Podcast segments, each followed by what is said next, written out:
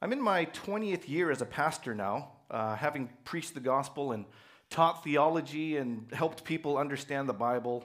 Uh, and that's, that's really my main contribution as one of the leaders of the church. I'm very much a teacher. Uh, I'm better at explaining ideas and, uh, you know, and uh, informing uh, and helping people go, oh, I get it now. That's, that's really what I do. I'm not very good at motivating people's hearts. I'm not, I'm not like naturally persuasive in that way. I'm not a pep talker. Um, I, so I'm, I'm very much more a preacher than a teacher. And I think everybody has kind of picked that up if you've been here uh, for enough time.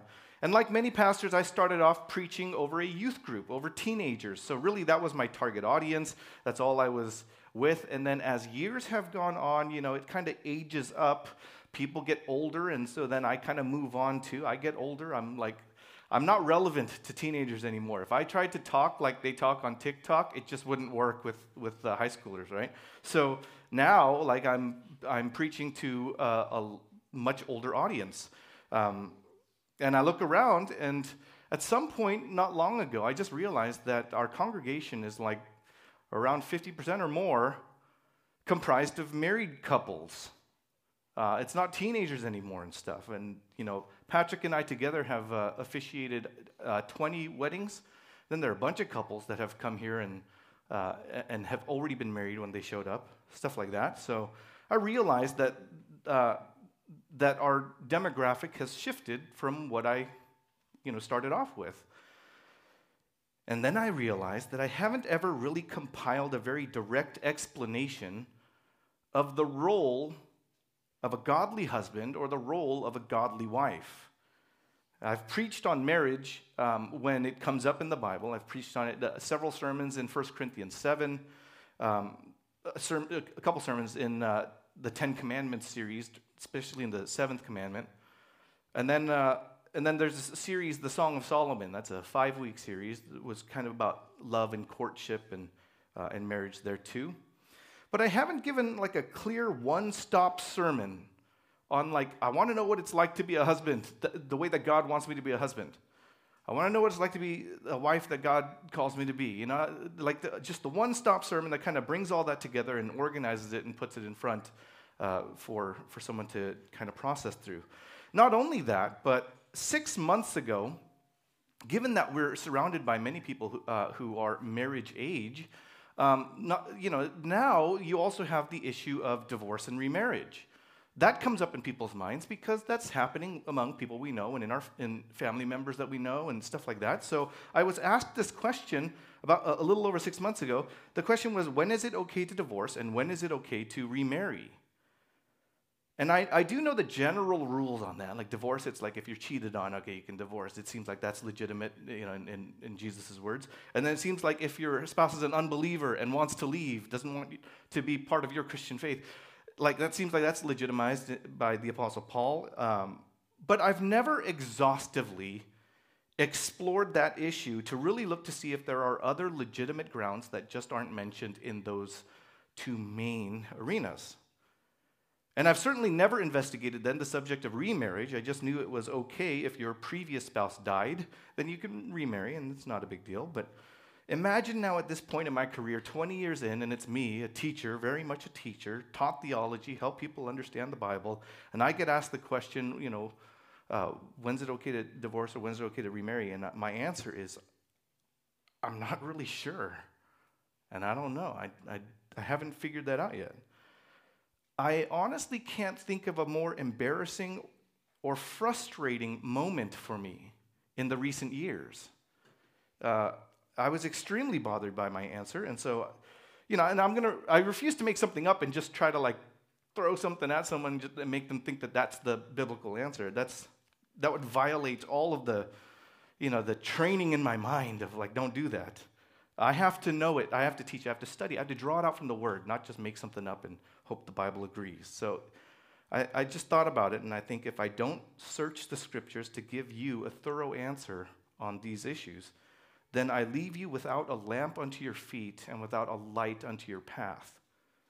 So, I'm going to combine these two little mini series uh, that will go t- simultaneously um, to cover all the bases that I felt needed to be covered.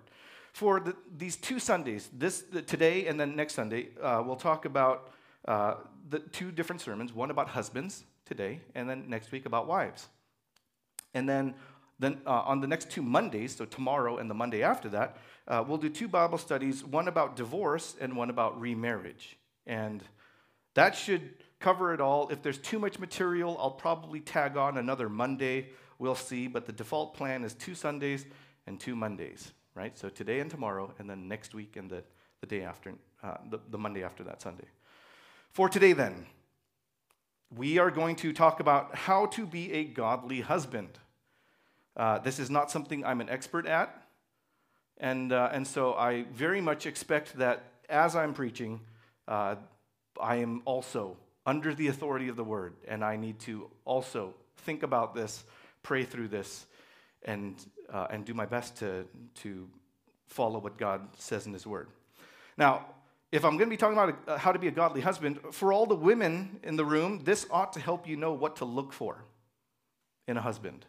Uh, even if you are married, still what to look for in your husband. And if you're not married, then you know how to shop around you know? Uh, for all the men, this will help you understand what God expects you to be as men. Whether, uh, whether married or not, um, there's a standard. You know, there's this responsibility that God places upon uh, husbands, which means if you're not a husband yet, and if you ever hope to be, you must aspire to be this. And uh, the renovation of the character must take place now. You don't instantly become godly after your wedding. Quite the opposite. You know, the, the day after, uh, the moment after your wedding is done, you start to discover, you and your wife both start to discover that, uh, that you're deeper in sinfulness than you ever gave yourself credit for. Something we should know is that, biblically speaking, men and women are equal in value to God, but clearly different in function. The roles of men and women are differentiated in Scripture, and we don't shy away from that, and we don't try to erase that by the power of culture and society. It's not a popular idea in our, in our day, but you can't really get around it because it's plainly stated in the Bible. Society has largely forgotten, or rather, uh, intentionally denied and defied the roles of husbands and wives in marriage. They look at biblical roles of husbands and wives as bad things, when, uh, even though it's God's design. And we ought to know as God's people that when God designs something, it holds beauty and mystery and glory. Understanding God's call for husbands and God's call for wives is a way to honor and, and obey God and to protect your marriage. And there's a, a wisdom in it that will seem like foolishness to the world, to the unbelieving world, but it's the wisdom of God.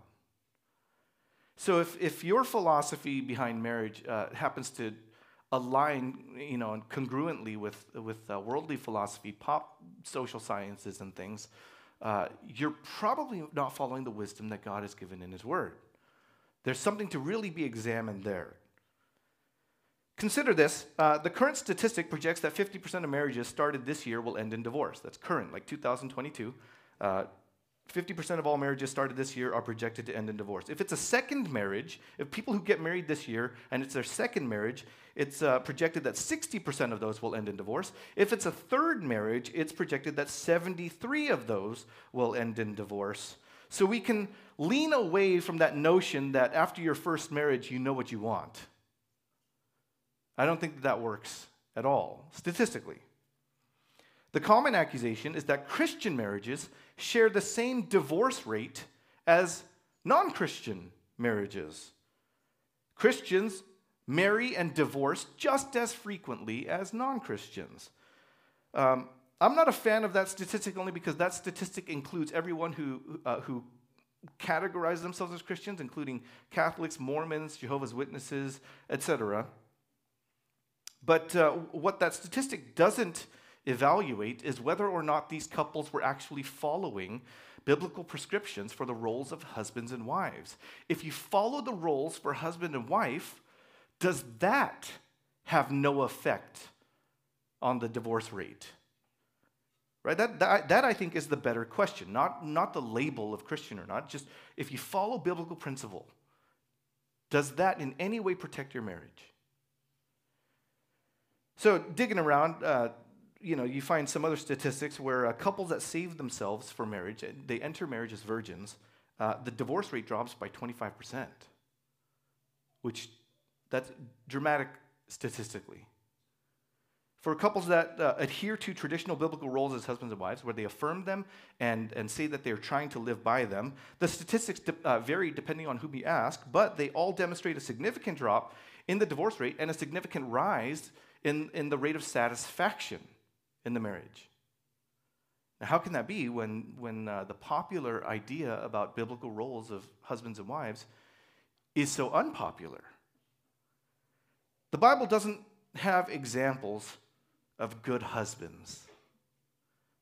Did you ever notice that? Like, can you, can you think of any husbands that are mentioned as good husbands? Because, you know, you have like a moment in 1 Peter 3 where uh, this woman, Sarah, is mentioned as a good wife to her husband Abraham. But Abraham, who's like the father of the faith, is never mentioned as a good husband. He's actually oftentimes a lousy husband. He lies about his wife, he gives her to another man to save his own life. Uh, he had a kid with the maid. There are a lot of moments where you just go like, I don't want to marry someone like that. We don't have great examples of husbands in the Bible. And pop culture doesn't help either. You know, every, every sitcom you watch or whatever, there's always some dad that's a buffoon. There isn't a single passage uh, in the Bible where it says, like, this is what the perfect husband looks like. Because, you know, you got this moment in, like, Proverbs 31. It, she's called the Proverbs 31 woman because she's like the perfect woman, the perfect wife, the perfect ideal adult woman. You know, she's responsible and smart, savvy. She knows what she's doing, and she's, she's caring for her family. She's taking care of her husband, all that stuff. Like, that's the perfect woman. And we don't have a passage like that for men. So I tried to see everything the Bible directly instructs about being a husband. I categorized it into six movements uh, and then a conclusion. And I guess I'll just kind of reveal them as we go if you're taking notes. But, you know, it's a new year, and so I thought I'd start a new habit. I'd put the heading up on the board as we go. So the first one is a godly husband is a biblical lover. Godly husband is a biblical lover. That's, uh, that's our first idea. Um, and I, I want to at least, you know, give you the, or at least play with the, the definition here on lover because, um, you know, when you think lover in, in our society, you think like, you know, kissing, right? Lover. Um, that's not what we're going to talk about. Uh, we're talking about love as in just biblical love, godly love, right? Uh, and we're going to go to Ephesians chapter 5 on this. You should already be turned there. This is the most famous passage on husbands and wives, and it's the biggest, uh, m- most comprehensive treatment of the issue. Um, and so keep your place here if you'd like to, so you can keep referring back to it, because I'll mention Ephesians 5 a lot and point to certain verses on it. But uh, let me read it for you, starting in verse 22. It says, Wives, submit to your own husbands as to the Lord. For the husband is the head of the wife, even as Christ is the head of the church, his body, and is himself its Savior. Now, as the church submits to Christ, so also wives should submit in everything to their husbands. Husbands, Love your wives as Christ loved the church and gave himself up for her, that he might sanctify her, having cleansed her by the washing of water with the word, so that he might present the church to himself in splendor, without spot or wrinkle or any such thing, that she might be holy and without blemish. In the same way, husbands should love their wives as their own bodies. He who loves his wife loves himself. For no one ever hated his own flesh, but nourishes and cherishes it, just as Christ does the church, because we are members of his body. Therefore, a man shall leave his father and mother and hold fast to his wife, and the two shall become one flesh. This mystery is profound, and I'm saying that it refers to Christ and the church. Uh, however, let each one of you love his wife as himself and let the wife see that she respects her husband. Amen. Uh, the passage starts for husbands um, most directly in verse 25. You have a, a moment in, in, verse 23 where it says the husband's the head of the marriage, you know, head of, head of the wife. Um, but verse 25 is where it, it directly addresses husbands. You know, it's the vocative. Husbands, you guys, right? And so this is where it simply opens up with husbands, love your wives. And modern entertainment tells us uh, that love is a feeling. You know this, right? Uh, it's a feeling. It's a, you're, you're in love. You know, I'm in love. I've fallen in love. Uh, biblical love never describes itself as that right it, it, it, can include that but it never like defines itself as the feeling is the, is the thing uh, biblical love is not a feeling biblical love has feelings but biblical love is not a feeling some of you have been madly in love before right where your, your heart races you can't sleep right that's, that's the person you think about that's all that you think about you, you, you can't help but think about that person and no one else and you know, this person's perfect for you. That's all you can think. And ideally, that is how you feel about your spouse. That's what we hope for, but that's never used as a definition of love in the Bible. You can feel that way. You can, you can be madly in love in that sense. You can have all those feelings for someone who you're, who you're not married to. You can have those feelings for someone who is uh, who is already married to someone else. You can have those feelings for someone uh, who's within your family. And so you you know you can't marry because it's a close relative. You can have those feelings for someone uh, who's uh, inappropriate in age, you know, far too old or far too young, whichever. There are uh, occasions where that can th- that feeling can be experienced uh, in an inappropriate context. So those feelings don't make a relationship legitimate and the absence of those feelings don't make a, a, relationship illegitimate. You have to remember that when the Bible was written, marriage just came about by arrangement, parental arrangement. I mean, just imagine your parents picked your spouse, right? I, you're just not going to fall, fall in love with this person in the same, you know, it's going to take a lot of working out because you meet them on your wedding day. You don't have this three and a half year history of dating you know, you didn't meet in college or anything like that. It was just arranged. And so the absence of those feelings th- does not make a relationship illegitimate. And we're so enslaved to this idea of the feeling of love. We, like it's, we just buy into it. You know, it's, it's so natural. Uh, we think of the Romeo and Juliet kind of love, which is ridiculous. That's not a love story, that's a horror story. Right? I mean, Romeo and Juliet lied to everybody betrayed their families, killed themselves because we can't be together. Juliet was 13. Romeo was 15 to 18. And you know what? You, do you know how he fell in love with Juliet? He was at a party looking for Rosaline, whom he was in love with. And then he just turned and he saw Juliet and he's like, never mind, that one. This is not, by any biblical definition, real love.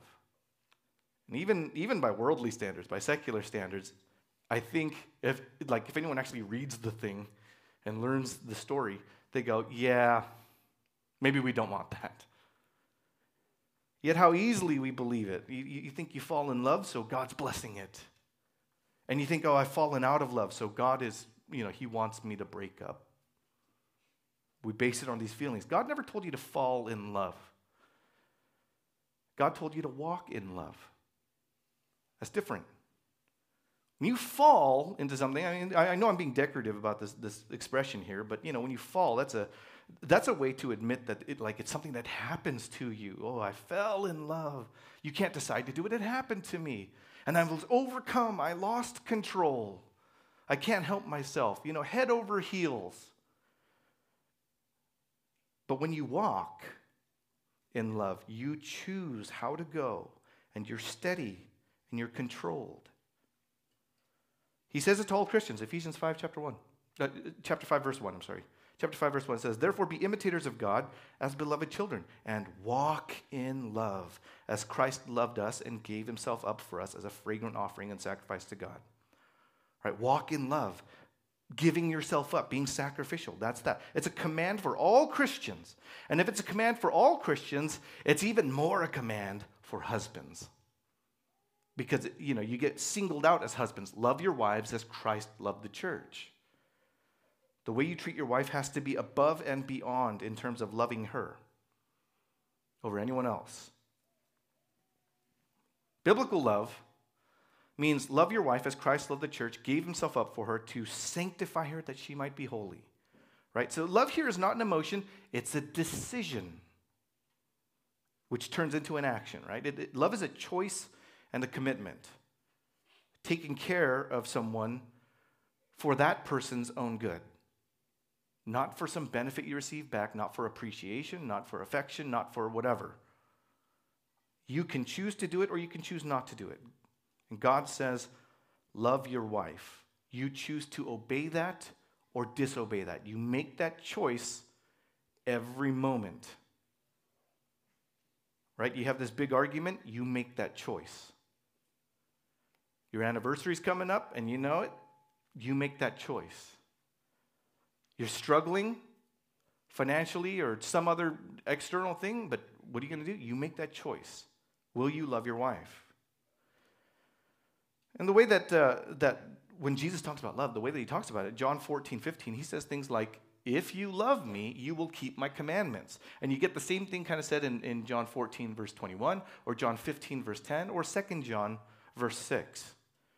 You, you get all, all, these moments where, like, if you love me, you'll do, you'll do what I say. You'll, you'll do my commands, right? That's, that's the way that Jesus says it. So uh, if anyone says, I love God with all my heart, I just, I'm just not close to him right now. You're not loving God. You're just not. That's not the way that God understands and defines love for us. So if you say, I love my wife, but you don't sacrifice your own comfort and your own needs to take care of her, you don't love her. The Bible talks about real love, true biblical love, as being obedient to God's commands. So, whatever God commands you to be toward your wife, the way to love her is to obey those instructions. God has given you instructions, follow those instructions. If a husband loves his wife, even when he doesn't feel like it, hopefully it will breed feelings.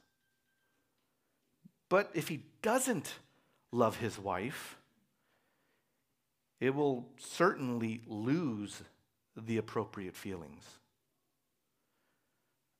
These feelings aren't the purpose nor the prize, they're a benefit to enjoy but you must first love your wife biblically.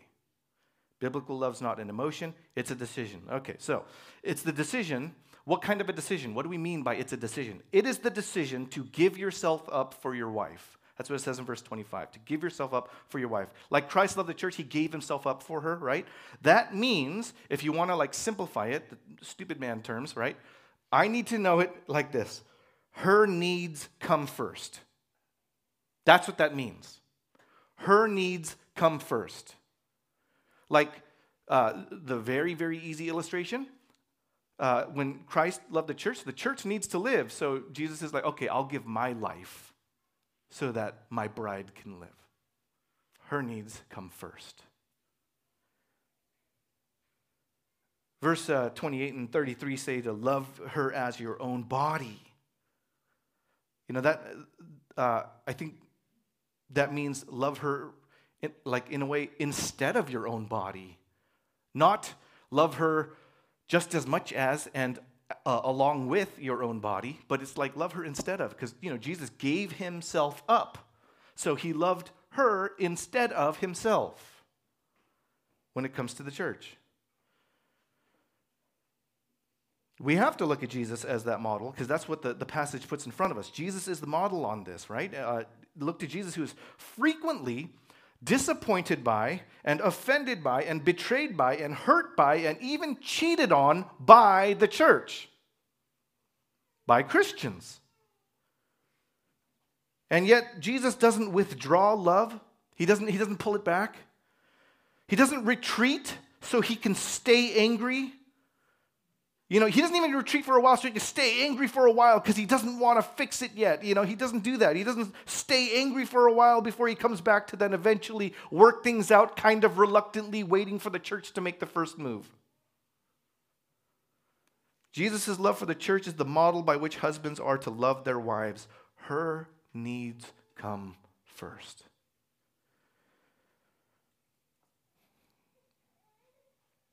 Her physical needs could be like her safety or her health. Her relational needs can be intimacy, commun- uh, communication, right? Her, uh, her spiritual needs, she needs good teaching, sound doctrine, and, and quality fellowship. Like every, everyone has needs, different kinds of needs. And like I, have got a 12 year old kid, I've got Elias, right? When you have a child, you kind of realize what basic human needs are. They need to be fed, they need to get rest, they need to be in a safe environment, you know, warm, clothed, all that stuff. But they also need affirmation and compliments, right? They also, at times, need to be warned or corrected on like things that are, that are going wrong. Like when you have a child, you know that they're what the basic needs of a human being are. Every human being needs them, even when they're adults. So then, when you, when you put her needs above yours, think categorically like that. What, what are the needs of like a, a child? Uh, adults have the same needs. Men and women, they all have the same needs. Uh, we, just, we just got older. But your wife needs to be affirmed, right? She needs to hear compliments. She, she needs to know that her husband supports her and believes in her. I, I know that uh, some of this is like pretty basic stuff, but think hard on this, husbands, right? Jesus Jesus took the sins of, of, of sinners upon himself, and then he suffered for them, and then went even to the point of dying for them, and he forgave us. Jesus took a guilty bride. You understand, the church, we, human beings, we were sinners when God demonstrated his love for us in this. We were enemies with God. Jesus took a guilty bride, paid for not most of her sin, but paid for all of it, then forgave his bride and drew her to himself in love. When is that last time that husbands and wives you were fighting and the husband said, Okay, I'm going to suffer for this. I'm going to I'm going to take the whole hit on this. And I'm going to draw my wife to myself and love her. Like, yeah, that comes at my cost. I lose my pride. I lose my, my self respect in a way. I, you know, I lose my, my standing, I, that, that sense of victory. I, now I feel like I'm, I'm the one that lost. And now maybe she'll hold it over me for the rest of, uh, for the, the rest of my life, whatever. But just, I'll take it. And I will draw her close and forgive her. And I will love my wife. Will you do that? Your wife sins, she sins against you. Will you suffer for it? Will you suffer for her and forgive her? If you're a Christian, when you get married, that's what you sign up for. Will you put her needs before your own? Will you put her preferences before your own? Will you give yourself up for your wife? Love is the thing we withdraw whenever we're disappointed by or offended by or hurt by someone, especially between husbands and wives. We withdraw love all the time. You know, I don't want to talk to you for a while. Let's just kind of do our own thing, you know. And it's like there's this, this crazy thought that comes into the head of every husband when they're fighting with their wives. It's like, okay, fine, you know, be mad. You're mad at me? Fine, okay, fine. I'll still go to work. I'll do the chores. I'll fix things. I'll carry, you know, the heavy stuff, whatever. I'll watch the kids. I'll do all that. But I don't want to be loving and I don't want to care and I, I don't want to make things right with you. I don't want to put her first. I just want to isolate. I want to do my job so I can, I can say I did my part, but I don't want to love. Like if you say, okay, husband, you're fighting with your wife, well, you still have to do the chores. You'd be like, fine, whatever. And you'll do the chores. Fine. But when you say, husband, you're fighting, you need to go and love your wife. That's when we're like, why?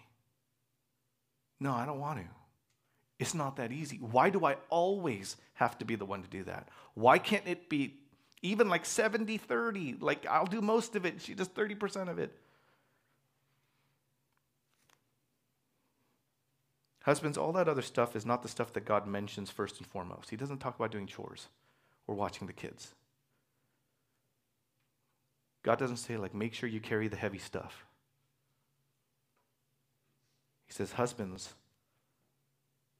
love your wife. And you'll say, you know, she doesn't even seem like my wife anymore. There's no passion, no chemistry, no magic. The love is gone. God says, love your wife.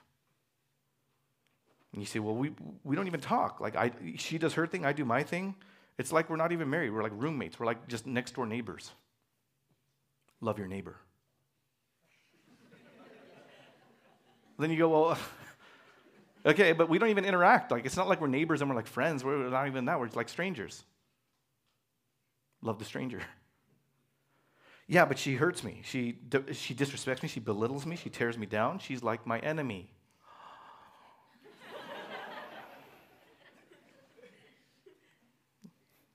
love your enemy.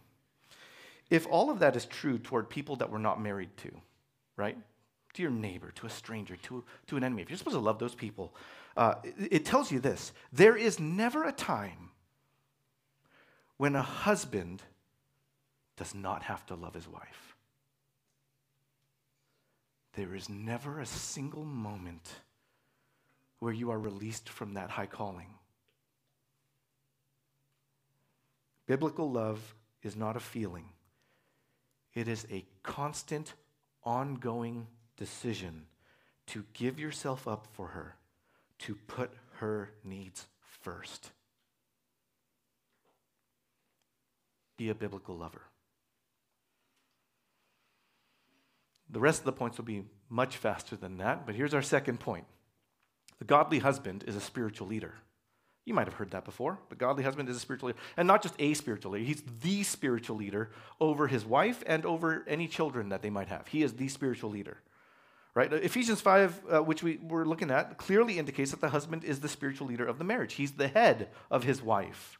Right? And there's even in verse 31, I think it says that like they leave father and mother. He leaves his father and mother, cleaves to his wife. So now it's not mom and dad that are, that are in charge of this couple. It's the husband in charge of the wife. So financial independence. And there's a distinct separation now in authority. You now have charge over your wife. God holds you responsible to that. You can't hide behind your parents bossing you around or something like that. There needs to be a healthy separation. Not like, oh, I'm never going to talk to my parents again, but there needs to be a healthy separation where you lead your wife. Your parents don't lead you on how to lead your wife. 1 Corinthians 11 kind of dips into this too. Look at verse 3. It says, But I want you to understand that the head of every man is Christ, the head of every wife is her husband, the head of Christ is God. That's in a weird order. I, I wish it just went like the head of the wife is the man, the head of the man is Christ, and the head of Christ is God. I wish it just went like that, but it's okay. Here's what's weird about that, though, right? If you look at the commands given to husbands, none of the commands, okay, all of the commands identify him as the spiritual leader. He is the head. That's what that means, okay? Uh, he has to make certain calls. He is the head. But none of these commands have to do with leadership, right? It doesn't say, like, oh, he, he makes all the important financial decisions, he calls the shots, he has all the power. It doesn't say she has to do everything that he says. It, it never says stuff like that. It just says he's the head of the wife. And he has to love her like Christ loved the church. And that's just kind of weird. Like there's a, a strange absence. There's a hole of instructions on like what you're supposed to say to your wife, how you're supposed to lead her. If a single one of those verses said, you know, like uh, he, he calls all the decision making power, he has all the decision making power. If a, a single verse said that, men would print it, frame it, put it on the wall over the wife's pillow. We'd use that to force our wives to do our will, do our bidding, do whatever we say. The Bible calls the husband to be a spiritual leader, but it never actually grants him his own authority to force his wife to do anything. That's weird. Like the, the husband doesn't actually have authority of his own. He's a representative of a higher authority, right? The, the head of the woman is the man. It doesn't stop there. The head of the man is Christ. And it doesn't even stop there. The head of Christ is God.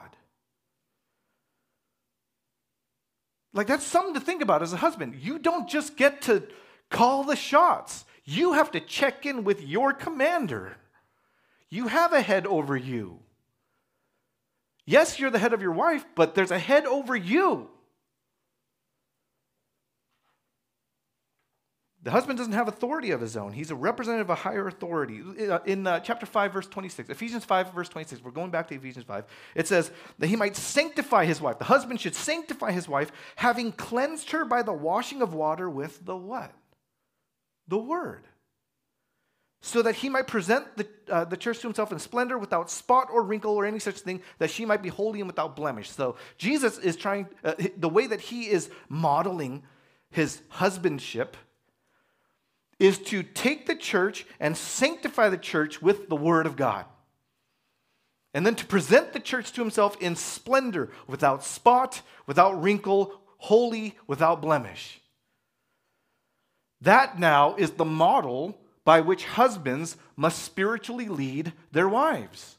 A godly husband's spiritual leadership is not the use of personal authority to make his wife do his bidding, Rather, a godly husband's spiritual leadership aims to sanctify, meaning spiritually transform and spiritually grow his wife to be more like Jesus, to be more righteous and holy. And that is done through the washing of water with the word, meaning uh, forgiveness, that's the washing of water, that's you find in the word. That's the Bible.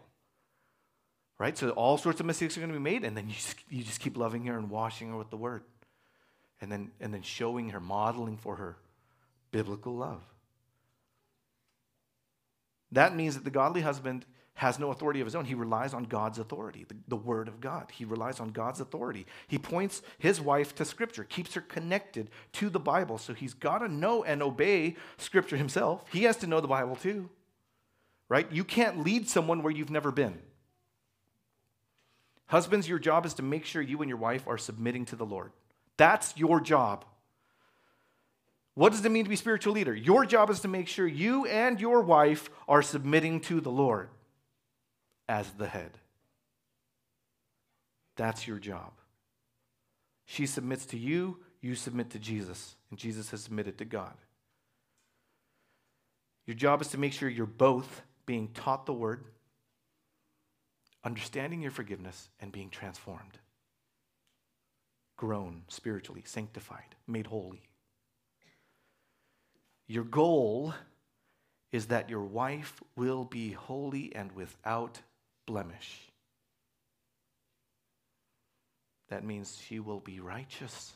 She'll be like Christ. She'll be perfect as your Heavenly Father is perfect. So you have to be holy and without blemish too. You need to be grown by the word, transformed by the word, model confession, model repentance, model uh, the humility to ask for accountability, all of that. You have to model that. That's spiritual leadership. It is not dictatorship. It is not tyranny. It is not lording your authority over her. It is a holy responsibility to make sure you both love and follow Jesus. It's a sacred charge to ensure that you and your wife are growing more like Jesus by learning and obeying the word. Be a spiritual leader. Third, a godly husband is a romantic partner. Now I know I just spent a whole bunch of time saying like biblical love. Biblical love is not a feeling, right? It's not. It's not the like I've fallen in love feelings. It's true, but it does foster feelings it does. And when the, when the love is biblical, those feelings are good. Um, I'm going to show you uh, chapter 5, verse 29 of Ephesians. No one ever hated his own flesh, but nourishes and cherishes it, just as Christ does the church. So Jesus nourishes and cherishes the church, and that's a model for us on how husbands should love our wives, right? To nourish and cherish your wife.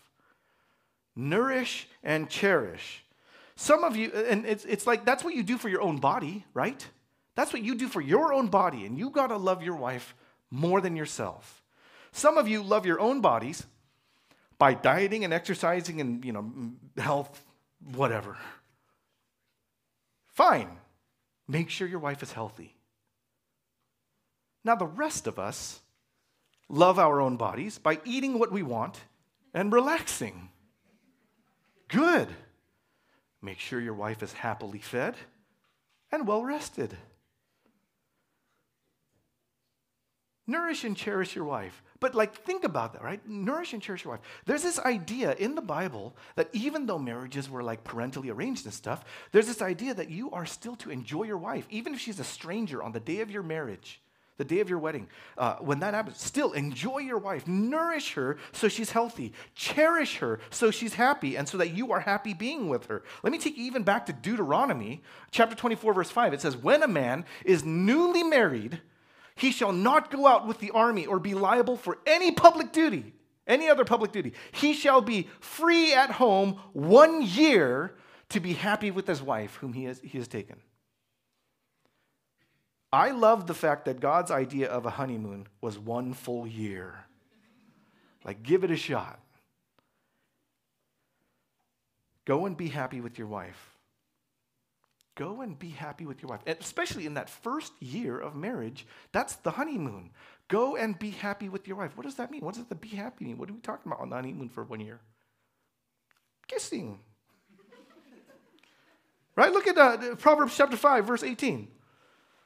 Let your fountain be blessed and rejoice in the wife of your youth, a lovely deer, a graceful doe.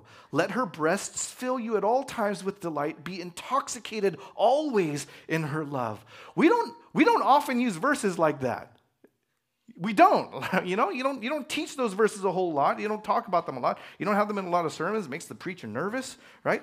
Being attracted to your wife is right and good and glorious. Make sure love is biblical, meaning give yourself up for her, her needs come first. And make sure leadership is spiritual, meaning it's not personal authority, but it's it's leading the both of you to be transformed by the word and growing together spiritually. If you two can commit to that, uh, if you're not fighting selfishly, you're not leading each other, leading her into sin, enjoy your wife. Enjoy your wife. Now, that's a benefit you get to enjoy your wife. But here's like a weird thing it's not just a benefit, it's also a discipline. It's a command. Like, there are times you won't want to enjoy your wife, and then God still goes, You still need to do it. You still need to enjoy your wife. Even when you don't want to be romantic and you don't want to be intimate, still be that for her. 1 Corinthians chapter 7 verse 3. The husband should give to his, uh, to his wife her conjugal rights, and likewise the wife to her husband. For the wife does not have authority over her own body, but the husband does. Yes, like, think about that in our society. Say, the wife doesn't have authority over her own body, the husband does. That's what God says. What does the world say? Likewise, the husband does not have authority over his own body, but the wife does. The world would agree with that. Verse 5 Do not deprive one another, except perhaps by agreement for a limited time, that you may devote yourselves to prayer. But then come together again so that Satan may not tempt you because of your lack of self control. Now that means when it comes to intimacy, romantic, emotional, sexual intimacy, do not deprive your spouse. His body belongs to her, her body belongs to him. This applies to both spouses, husbands, and wives. So this can feature in today's sermon and next week's sermon. It doesn't matter, right? Make sure you meet your spouse's needs here because you realize only you can. You are the only one with this kind of relationship with your spouse. Only you can. Your spouse is married only to you. It is an exclusive benefit, an exclusive right, and also an exclusive obligation. You can both agree together to refrain. You can agree t- together to refrain. If you need time to like pray about something, you know, like maybe you're in a disagreement and you need to reconcile first. You, you say, okay, well, let's not just manufacture intimacy for now. Let's pray and then let's let's be together. And you can do that, but stay faithful in this. Or else, verse 5 says that Satan has this huge opportunity to enter into the sanctity of your marriage and wreck it. Temptation and it is so much more enhanced when there's dissatisfaction in this area of the relationship. Because you can't have this kind of a relationship with anyone else. So now you're stuck. And you're wishing, I should have married someone else. Be very, very careful here. The damage is immense if someone pledges their whole self to you and you go, yeah, yeah, but I'm not really interested. Uh, hopefully, no one is too needy and too demanding and can you know, respect when someone else is not feeling well, tired, headache, whatever. But you know, that's just part of being understanding and, and considerate, courteous to one another as, as human beings. But think of the temptations that come in when, uh, when the marriage does not have this in place, this kind of intimacy. The temptation for bitterness, jealousy, lust, depression, anxiety, infidelity, dishonesty, covetousness, or any other kind of sinful coping habit. Nourish and cherish your spouse. Nourish and cherish your wife. It's not just a benefit, it's a right and it's a command and it's a discipline. You have to commit to it or you will shipwreck your marriage. Be a romantic partner. Fourth, a godly husband is a protector.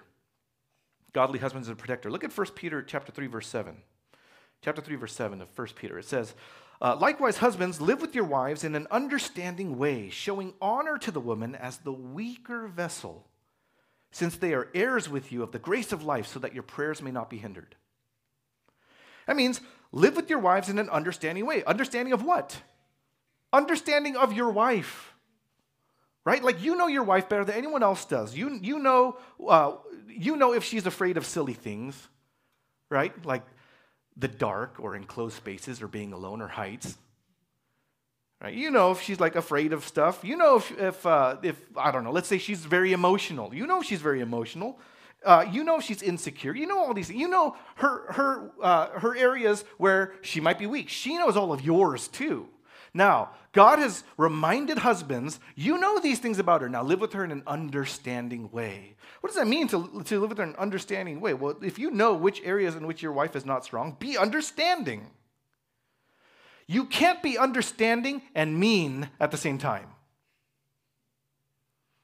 Be understanding, like, I know what it's like to struggle with that. Or even if you don't know, you just go, I know you're struggling with that. And I, like, I know what it's like to struggle Right? What man goes, well, when I have a sin that I'm struggling with, I just stop forever. right? They, you know what it's like to struggle. So, yeah, if you're like, we've talked about this, you know, why are you still doing this? Well, why are you still? Be understanding. Colossians 3:19, I like the way it says it. Husbands, love your wives and do not be harsh with them or do not be embittered against them. Do not be sharp-edged against them. Don't be harsh with them. Look, if someone's lazy or greedy or addicted to something, you cannot change them by yelling at them and mocking them and telling them how stupid it is that they're living like that. Do they go, Oh, you're right. Thank you. That's never going to happen. You'll never change someone like that. And I don't know why that's always our default approach. You have to be understanding. That doesn't mean you have to be enabling, like, keep doing drugs. You don't, you know, you're not enabling. You, you got to know where they struggle, and it takes patience and love to help them. This is a process, not a, a single conversation moment, and your words are the magic cure that they never knew. It's arrogant. No one will be transformed by your attacks, your verbal attacks. They'll only be transformed by your biblical love and your spiritual leadership. You have to rely on the Word of God. So you have to be understanding. Protect your wife even from yourself. Protect your wife even from yourself, from the temptation to discourage her and to beat her down for whatever she might area she might be weak in. Right? Uh, you realize it says it says um, love your live with your wives in an understanding way, showing honor to, her, uh, to the woman as the weaker vessel. Weaker vessel. Now, don't get nervous about this term here, weaker vessel. What does that mean? It means weaker vessel right? It's not a sexist thing. Her vessel, her body, is weaker. I mean, that's, uh, there might be exceptions, right? You could have a bodybuilder wife, fine, right? But on the general whole, I don't think we're held accountable to that. When you just read this text, a general, uh, it's a ge- general exhortation. Uh, honor her as the weaker vessel, right? They don't handle, like men and women, they are different physiologically. The vessel is different. So we're not even talking about the emotional thing right now, but even though I think that would apply too. But just even if you take the body, uh, women don't handle cold as well as, as men do. Because cold weather, their bodies will then uh, internalize all the warmth to protect the womb and the, the, the organs in the, in the body inside. Men, not so much. Same with hunger. Women will feel the negative effects of hunger and take damage from it earlier than men will. Men and women, uh, if, even if they're the same weight, let's say that they're both 150 pounds, uh, of the same weight, the man statistically have 50%, 15% more muscle mass than the woman of the same weight because we're just built differently. That's why to enlist in the Marines, men have to be able to do three pull ups, women don't have to do any. And you go, well, uh, equality, what the heck? We're built differently. Right? That's why, like, professional football is not co ed. That would be a disaster. Right? The, uh, women are more resistant to, uh, to sickness, the severity of sickness anyway. They can get sick just as easily as a man can, but they tend not to get as severely sick. You know, like, there are men in this room who have said many times, like, when I get sick, I get wrecked. Yeah, that, that tends to be uh, true more often for the male uh, body rather than the female body. Men and women are different. And this isn't socialization. It's not like because, you know, when you were growing up, the, your parents made you made the guys play with like trucks and women played with dolls. It's not socialization. This is, this is just physiology. There's no shame in it, right? There shouldn't be shame. The command is not shame her as the weaker vessel, it's honor her as the weaker vessel. Treat her better than you. That's what honoring is. You protect her. You carry the heavy stuff. It's cold. You give her your jacket. Someone breaks into your house. You fight off the intruder. And you kill the spider.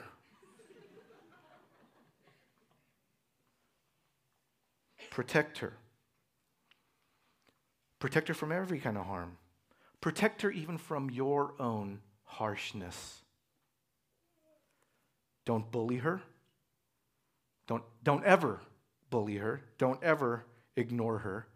Don't ever insult her. Don't ever disregard her. Don't ever mock her. Don't ever shame her. Don't ever yell at her. Don't ever threaten her. Don't ever neglect her. Don't ever injure her.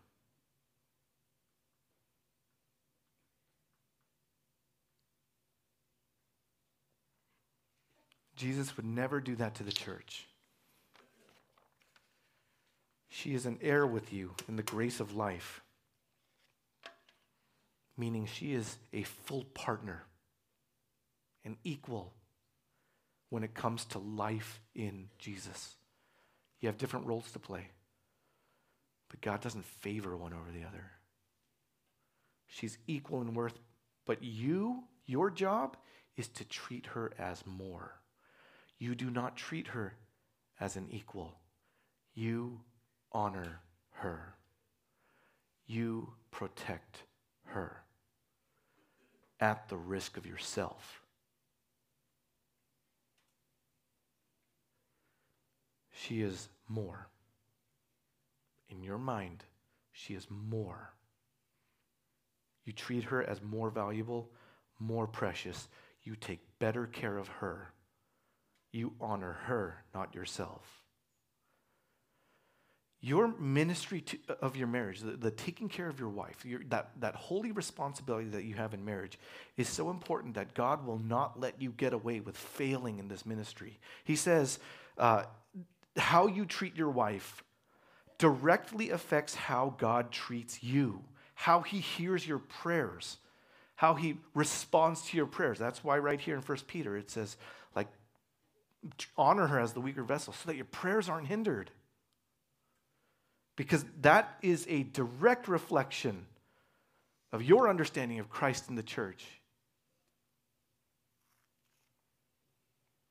Your sacrifice has to come on yourself to honor her, to protect her, to protect her from any harm, including protecting her from you. So you keep a close guard on your heart and on your thoughts and on your words and on your actions. Don't be harsh with your words. Don't expose her to danger. Don't inflict on her harm. Be a protector. All right, fifth, a godly husband is a provider. Godly husband is a provider. 1 Timothy 5, verse 8. If anyone does not provide for his relatives, and especially for members of his household, he has denied the faith and is worse than an unbeliever. Uh, and the same kind of a, an idea comes up in Exodus 21, which we'll talk about in one of our Monday Bible studies. But uh, when this was written, when this verse was written, men worked to provide right? That's in that culture, men were the workers to provide. Women, they were at home and they took what was provided by the husband and then they managed the home. Cook, clean, childcare, right? Um, so, and that doesn't mean women didn't work outside the house also. It's, we'll talk about that next week. But this, this command is directed at men, okay? This, this verse here is directed specifically at men, single and married men, so that it matters even more for a married man who has a wife that he's responsible for. But it, it really just applies to all men. If a man doesn't work to provide for his family, he has denied the faith. You know what that means, right? That means he's not a Christian. He's worse than an unbeliever. Did, like, did we think there was a category? Like, did it work like that? He's worse than an unbeliever. He calls himself a Christian, but he won't uh, take care of his bride. That's a strong statement. Of course, like, you have to recognize there's a difference between a man who cannot work and then a man who will not work, right? A man who cannot work might be physically impaired, or he might be uh, temporarily unemployed but looking for a job, or he might be in school still learning and, and pursuing a new career path. Fine.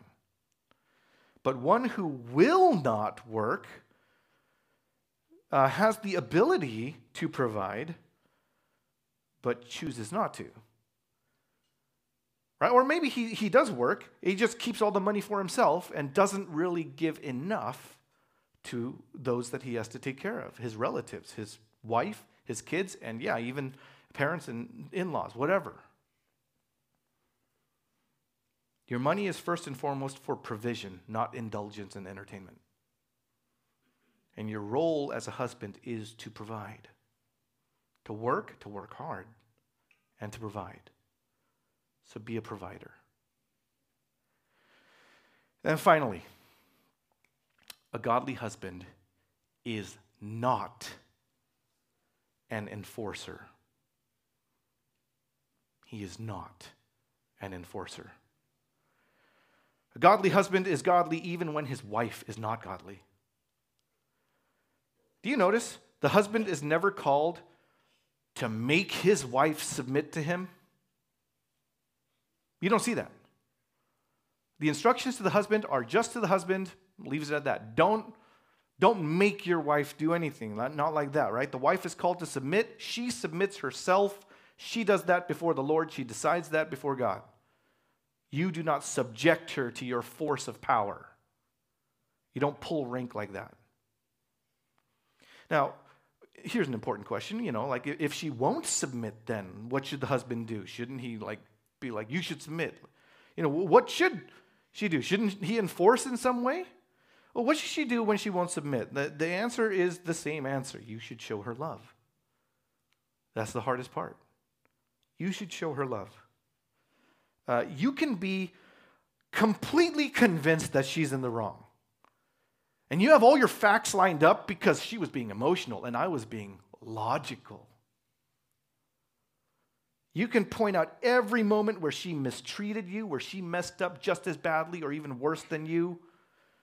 You can point out all the moments where she knowingly did something wrong, so she, she can't like get on your case if you accidentally did something wrong. You, you, can, you, can, uh, you can point out all those times where she intentionally made things worse, made fights worse, refused to work things out. You can point all that stuff out. Christians do that all the time to Jesus. We, you know, we get crazy with him, and Jesus still loves his bride. When you're fighting, you can explain why you're not as wrong as she thinks you are. Right? You're like, oh, you think this is a big thing. It's just a little thing. What are you so mad about? You could do that. You could try to do that. Um, and that doesn't ever help. That's never been a solution. And you could say, well, you also do this. Well, genius move. Now you have two fights. You can explain all your actions you want, you can explain it all to her brain. But this is an issue of her heart. Your job is not to get yourself off the hook, minister to her heart. Love your wife. Find out what's hurting her. Deal with that. Own up to that. Like, I hurt you. I didn't mean to hurt you. And you're hurting. And my job right now is not to defend myself and say it was okay for me to do that. Or it wasn't a big deal that I did that. It's, I hurt you. Now take care of your wife. God's love isn't demonstrated when, when uh, everyone's good.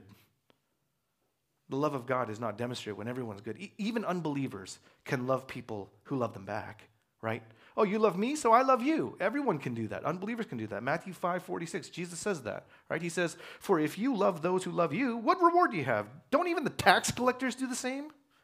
And if you greet only your brothers, what more are you doing than others? Don't even the Gentiles do the same? You therefore must be perfect as your heavenly Father is perfect. It's a haunting idea, right? You got to love people that don't love you, people that are difficult, people who are defiant. You want to love your wife as Christ loved the church? It'll show not in those moments where everything's good, it'll show in the moments when she straight up doesn't deserve it. You don't condone sin or enable habits, you communicate what's on your heart. But you can still put her needs before your own and care for her so that, you, that you're speaking and acting to build up, not tear down. Now, here's the thing. If, if you're a great husband, you do all these things and there's, uh, you know, there's every, everything, you've checked off everything on the list, right? If you do all these things, there is no guarantee that she will be a great wife. And there's no guarantee that it'll be a great marriage. So don't think that this is the magic formula to success. It's not. This is the formula to be obedient to Jesus. It's between you and Jesus. It's not the magic spell to make your wife do what you wanted or to make your marriage better. It, it, doesn't, do, it doesn't guarantee any of that. You don't do it because it's a means to an end. You do it because God commanded you to do it and you trust Him. And when you don't do it, it's because you, you're disobedient. You don't do this for yourself, you do this unto the Lord. You have to look at your marriage not as a, a way to fulfill romance, but a way to fulfill ministry unto the Lord. Right? If you look at marriage as, as just a romance, you'll forfeit the ministry in it. It'll be about feeling and passion and attraction, and it will not be worshipful. You'll make all sorts of compromises. You know, you'll it, it won't be worshipful. If you approach marriage as a ministry unto the Lord, obedient to the Lord, protecting her, protecting her purity, protecting her, uh, her holiness, it'll breed trust, stability, integrity, partnership, worship. And I think that that would just as a side effect lead to intimacy and romance. You can lead your wife, but you can't control her. That's not your job. So don't. You are not an enforcer. You love her, you lead her, you romance her, you protect her, you provide for her. You do not enforce her. Well, let's wrap this up. Just a little bit of a conclusion here. You know, Proverbs 31, I told you, it describes kind of like the, the perfect woman, this, this good wife, right? Uh, we don't have a chapter on a good man, a good husband, but if like if, if you just like break your brain over this and search the Bible and try to find the one guy who truly serves God and really loves his wife the way that God says to love your wife, I really think that there's only like like kind of one guy to look at. Hosea.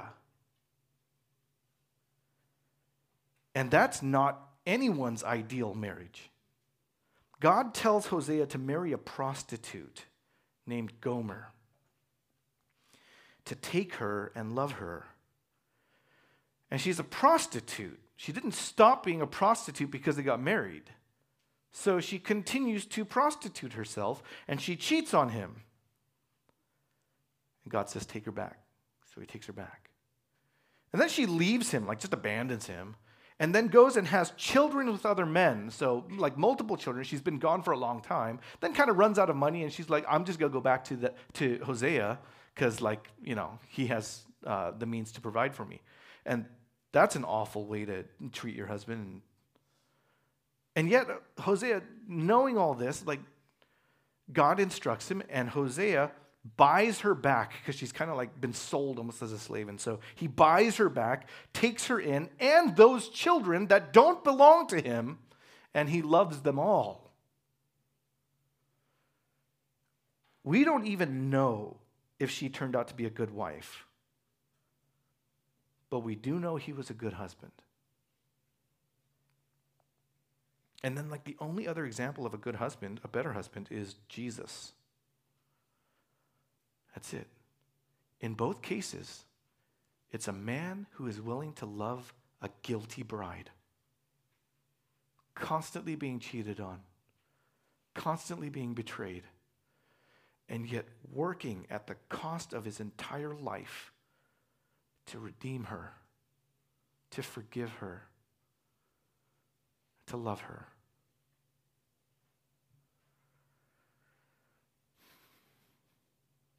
You can get mad at how she said this thing to you or how she shuts you down when you try to be nice.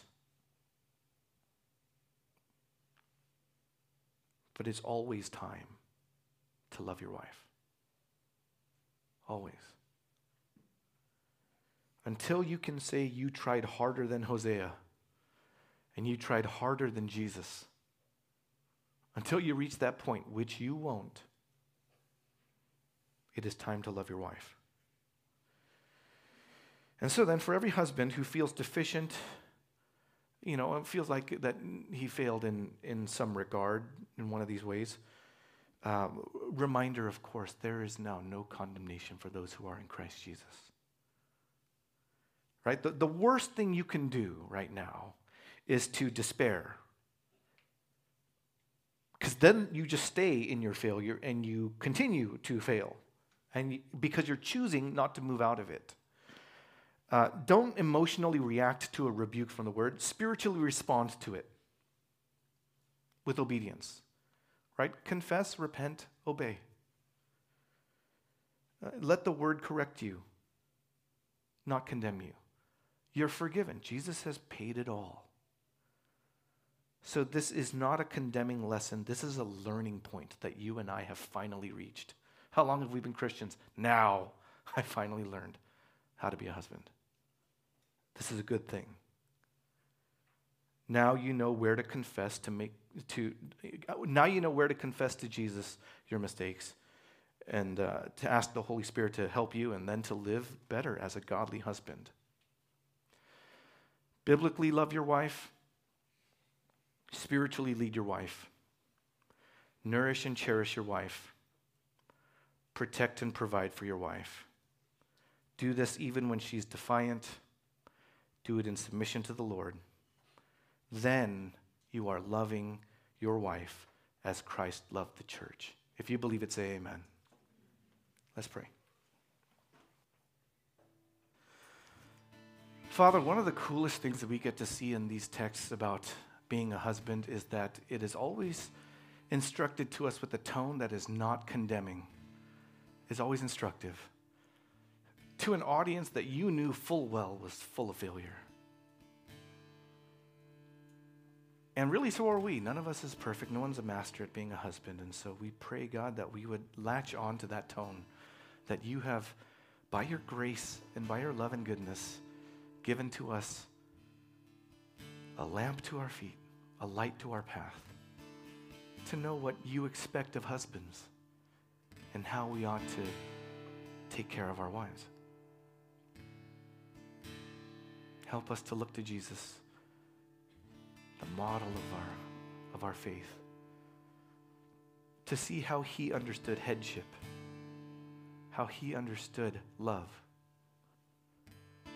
how he understood his bride, who was guilty and yet still the object of his love. Make us humble, make us grateful, make us joyful, and make us obedient that we might honor you and submit to you by loving our wives. We pray for all the husbands in this room that they would do this. We pray for all the young men in this room that if they're going to grow up to be married, they would live up to this. For those that won't get married, we still pray that they would hold the high spiritual standard of godliness. And for the women in this room, we pray that this would instruct them to know what a good husband ought to be to be grateful for those areas where their husbands are doing the work and to be prayerful where their husbands have room to improve. But in this, Lord, we pray that there would be the holy charge that we would display Jesus in the church when people see husbands and wives. We pray all this for Christ's glory in his name. Amen.